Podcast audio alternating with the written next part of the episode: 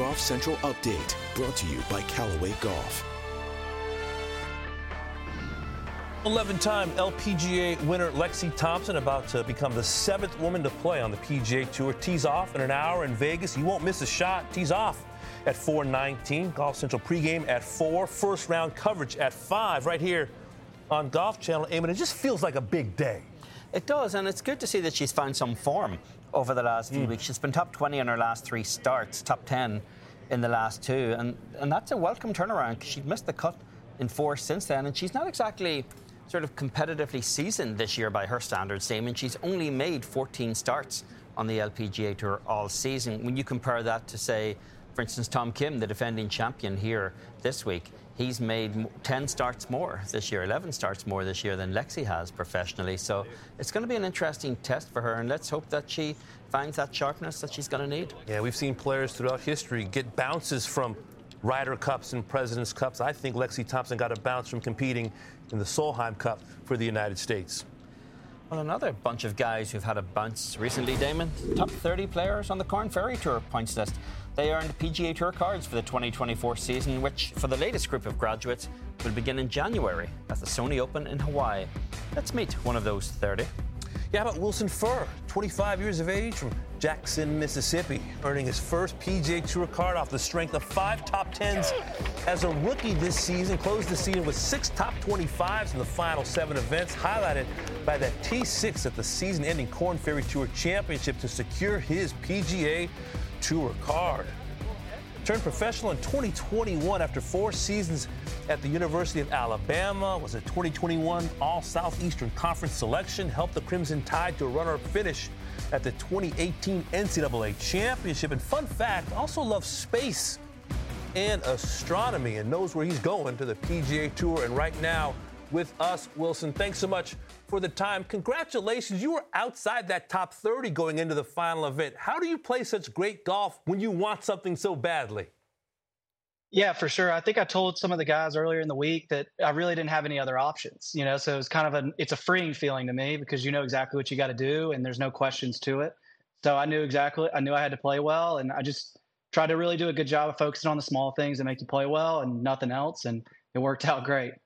That sounds great in theory, Wilson, but th- there had to be points during that round Sunday where you're conscious of where you stand in relation sure. to that top 30. Was there any point where you felt as though the stress eased for you before you hit that last putt, or did it last all the way to the very end?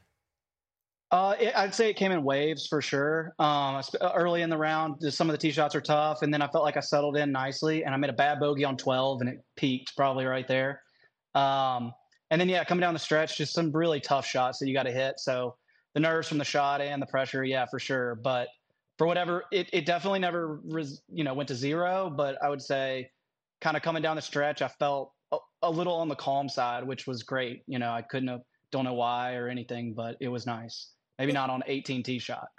Well wilson we seem to be in this era of the sports doc netflix hbo max you did this one shot away on youtube where they chronicled the Korn ferry tour did that help you handle your nerves all these cameras in your face as you're telling your story yeah, I think so. Um, especially, I felt like they were there through the highs and the lows of the year. I got to know them really well, and you know, by the end of the middle of the year, I really never thought much about them being there. They were great guys, and we had a good time being around. So, I definitely think it helps with you know when all the cameras are on you and the crowds are there. Um, but I enjoy those moments, and so it was. I had a great time throughout that whole process.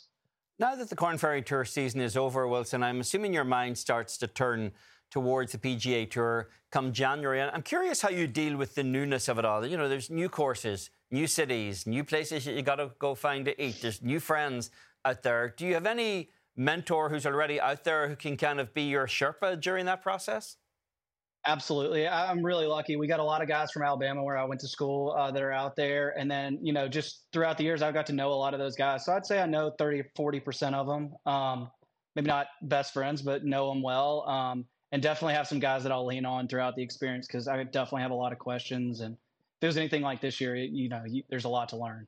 We started this conversation by talking about your love of space and astronomy. I'm a big fan of Jupiter and Saturn. What do you love about uh, space and the astronomy? I just find it fascinating. Um, I don't feel like it's talked about enough. I feel like, you know, with light pollution, or whatever, you don't really see the vastness of it all. But I think my dad kind of, he always talked about it when I was growing up. And the more that I, you know, learned about it, the more fascinating it became. And, you know, physics is kind of on the front edge right now. They're coming out with some new stuff. So I just find it a very interesting topic and it's definitely something to pass the time on the road. Well, I hope you shoot the moon on the PGA Tour. I apologize for the dad joke. My kids get tired of it as well. Wilson, thanks for playing along and best of luck in 2024. I really appreciate you guys. Have a nice day. Back on golf today. Time now for Let's Go Touring, presented by Viking Cruises. Kick things off on the LPGA Tour. Maja Stark co-leads the Buick LPGA Shanghai in China alongside Wichanee Meechai thanks to opening rounds of 66. Both players hold the first round co-lead for the first time in their tour careers as they hold a two-shot advantage over 10 players in a tie for third at minus four. Coverage continues tonight at 11 p.m.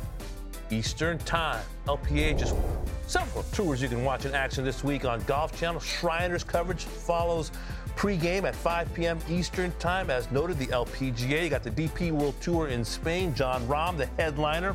The SAS Championship starts Friday, 2 p.m. Eastern Time, right here on Golf Channel for the 50 and over set. Well, on Tuesday, the official World Golf Ranking announced that LIV Golf will not receive ranking points. The OWGR cited concerns about its format and its qualification process. We're going to dig in on that and more. It's time for a little media table right here on Golf Today as we welcome in two of our contributors, Shane Ryan from Golf Digest and Taylor Zarzour, who's the host of The Starter on SiriusXM PGA Tour Radio. And I want to start with you, Taylor. LIV Golf claims that it's been mistreated or treated unfairly in this process here. The OWGR saying you're being treated the same as everyone else. You just don't meet the criteria. Who's closer to the truth in this? I think the Pete Dawson and the official World Golf rankings are. I mean, I think that the interview he did with Ron Green, our colleague from Global Golf Post, he he laid it out that they, if they want to conform, if there is a roadmap to qualifying for LIV Golf, and they had enough players playing in the tournament and they played enough holes, then certainly they are well within their rights to be ranked. It was very rare for someone that is judging someone's qualification to, in a way, sort of vouch for the level of talent that LIV Golf has. And Pete Dawson did that in the comments that he gave Ron in Global Golf Post, saying they certainly have enough talent uh, on the LIV Golf Tour. And I don't know how anyone could argue that, given all the players that are out there Bryson DeChambeau, Dustin Johnson, Louis Oosthuizen, just to name a few. So if they did play enough holes and play enough days, and there was a roadmap to qualifying to being on LIV, not just an exclusive league that was invitation only, then I think Phil Mickelson and all the people that are complaining right now are wrong. That eh, Cam Smith too that they would be, in fact, ranked if they wanted to conform. But it's pretty simple. They set up a set of rules that doesn't comply in any way, shape, or form. Shane, none of us has a crystal ball. At least I don't. What's the future of LIV Golf without official World Golf ranking points? But they do have a framework agreement with the PGA Tour and the DP World Tour. Yeah, I, the first thing I should say is that I think I believe Peter Dawson when he says, you know, this is not a political decision. And yet, the cynical part of me thinks that if the merger goes through, I wonder if somehow they'll find a solution uh, to make sure they get OWGR points. But yeah, no, the, the I don't have a crystal ball either. I, I think it's impossible to to know what's going to happen with this. It is a bizarre situation to have that much talent on a tour with without having OWGR points, but it would be a little bit bizarre too to give them OWGR points when they're a closed shop with 54 hole tournaments uh, it, it kind of makes no sense from either angle, which is probably a good metaphor for uh, the world of golf right now. Taylor, Phil Mickelson had just reemerged on Twitter last night, alleging a fairly wide based conspiracy theory against the majors and pretty much every entity in golf to suppress LIV. Are you buying Phil's latest theory? I, I, it's unreal the last couple of years just how much of an antagonist he's become and how many people he's been wanting to take on. Sorry about that. Live TV, maybe with a uh, with a dog going crazy. Um, I, I, no, I don't buy it. I, I, don't understand why he's now attacking Trevor Immelman and, and, thinking that Trevor Immelman is necessarily the bad guy in this. I think Trevor Immelman was right with what he said. I don't think this is any kind of conspiracy theory to take down LIV. I don't think the major champ. The longest field goal ever attempted is 76 yards. The longest field goal ever missed also 76 yards. Why bring this up? Because knowing your limits matters, both when you're kicking a field goal and when you gamble. Betting more than you're comfortable with is like trying a 70 yard field goal. It probably won't go well. So set a limit when you gamble and stick to it. Want more helpful tips like this? Go to keepitfunohio.com for games, quizzes, and lots of ways to keep your gambling from getting out of hand. Championships are trying to take down LIV. Eamon, if the major championships didn't want LIV to play in their tournaments, they would have banned them from doing so. They didn't. Those guys played in majors last year, and as long as they're still qualified to play in majors, they will in the future. LIV Golf, one big story. Ryder Cup, Shane, another one. You covered extensively. Your thoughts on the American defeat? Bad luck, uh, jet lag, unprepared Friday morning. What's your big takeaway from what we saw in Rome? My big takeaway is that in the four previous Ryder Cups, the home team won in a blowout because they dominated the foursome sessions.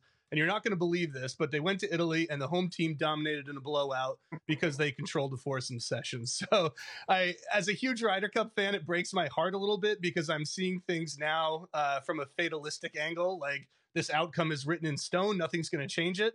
And I'm the kind of person who loves to overanalyze every little detail uh, I predicted the Americans would win, which was a very sad case of wishful thinking and not paying attention to history that I just laid out.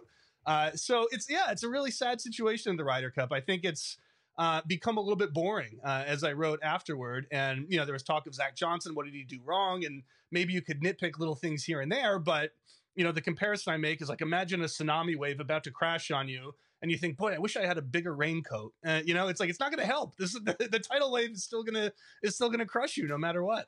It has been almost two weeks, Shane, since the Ryder Cup ended. When does the bitter recriminations portion of the entertainment start here? Because every time America loses heavily, there's somebody has to be at fault here. Is it the stars who didn't show up? Was it bad captains' picks? Was it bad captaining? Who's getting the blame?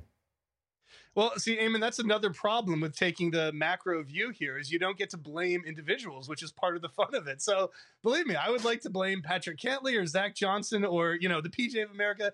But really, I mean, there is nobody to blame, I think, except the vociferous 50,000 European fans that showed up every day, uh, which golfers are not used to because they're not used to playing on the road. Uh, and you know, I think again, I go back to this this fatalism angle. Like nothing could possibly change it. But you know, if you've got a good recrimination or two, sign me up because I would like to get back to uh, the status quo here. Taylor, you want to buy to the Ryder Cup apple? Is the American side maybe too friendly after not being close enough a decade or so ago? I mean, you saw it, Damon. They had the biggest beatdown ever at, at Whistling Straits two years ago, and it was a very close knit team there. So, no, I'm not buying that. I'm just giving the European team credit for playing outstanding golf in Italy. It's incredibly difficult, as Rory said, to win a road game these days. And I, I think that that's a little. Um, I don't think we're giving enough credit to the European team here. Having said that, I think there's a few things that the PGA of America is going to look to do to try to ensure they win the Ryder Cup next time and have a better chance at Adare Manor in four years. And that is making sure that the players play a tune up event if there is going to be a four or five week break that they are all together maybe a little earlier than they were in Rome. I think that they'll look at small things like that to try to improve. But even if they would have done that in Italy, Europe still would have won the Ryder Cup. We have to give them credit for the way they played. All right, last topic here, guys. Taylor, I'll start with you. Lexi Thompson's obviously playing Vegas this week. A lot of attention. What is a win for Lexi this week? Is it results based or is it how she handles the scrutiny? What do you think is a win for Lexi? I would say maybe a little bit of both, but I do think that how she handles herself and represents the women's game is most important this week. I don't know that anyone expects her to go out there and have a chance to win the tournament. And if she has a chance to make the cut, that would have been an incredible achievement, as she said yesterday. But if she doesn't do that, I don't know that anyone is really going to scrutinize her given how far she hits the golf ball compared to everyone else in the field. What I do think is important is how she represents the game of golf at large and how she represents women too. I'm a big advocate that the women's game right now has as much talent as we maybe have ever seen in it.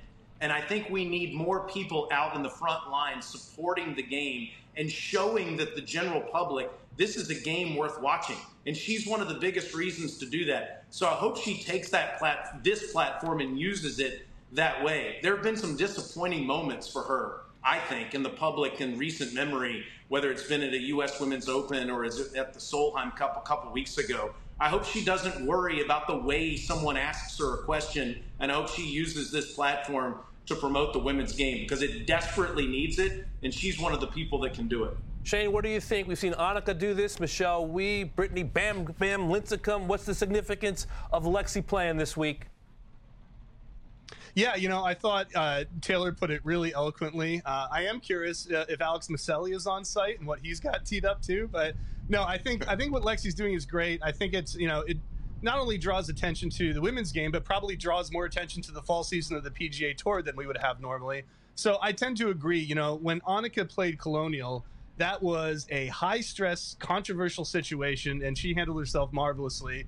It's not quite the same now, but I think again, it comes down to you know you want to see her play well. If she makes the cut, that would be amazing. But uh, typically, I think just you know, handle yourself well uh, in the spotlight and and reflect well on the women's game, and and you've probably done your job this weekend. She tees off some 40 minutes from now, gentlemen. Thanks for the time, Taylor. Give our love to the pup. Yeah, that dog, that bark was for Eamon, by the way, barking at Eamon. That's my audience.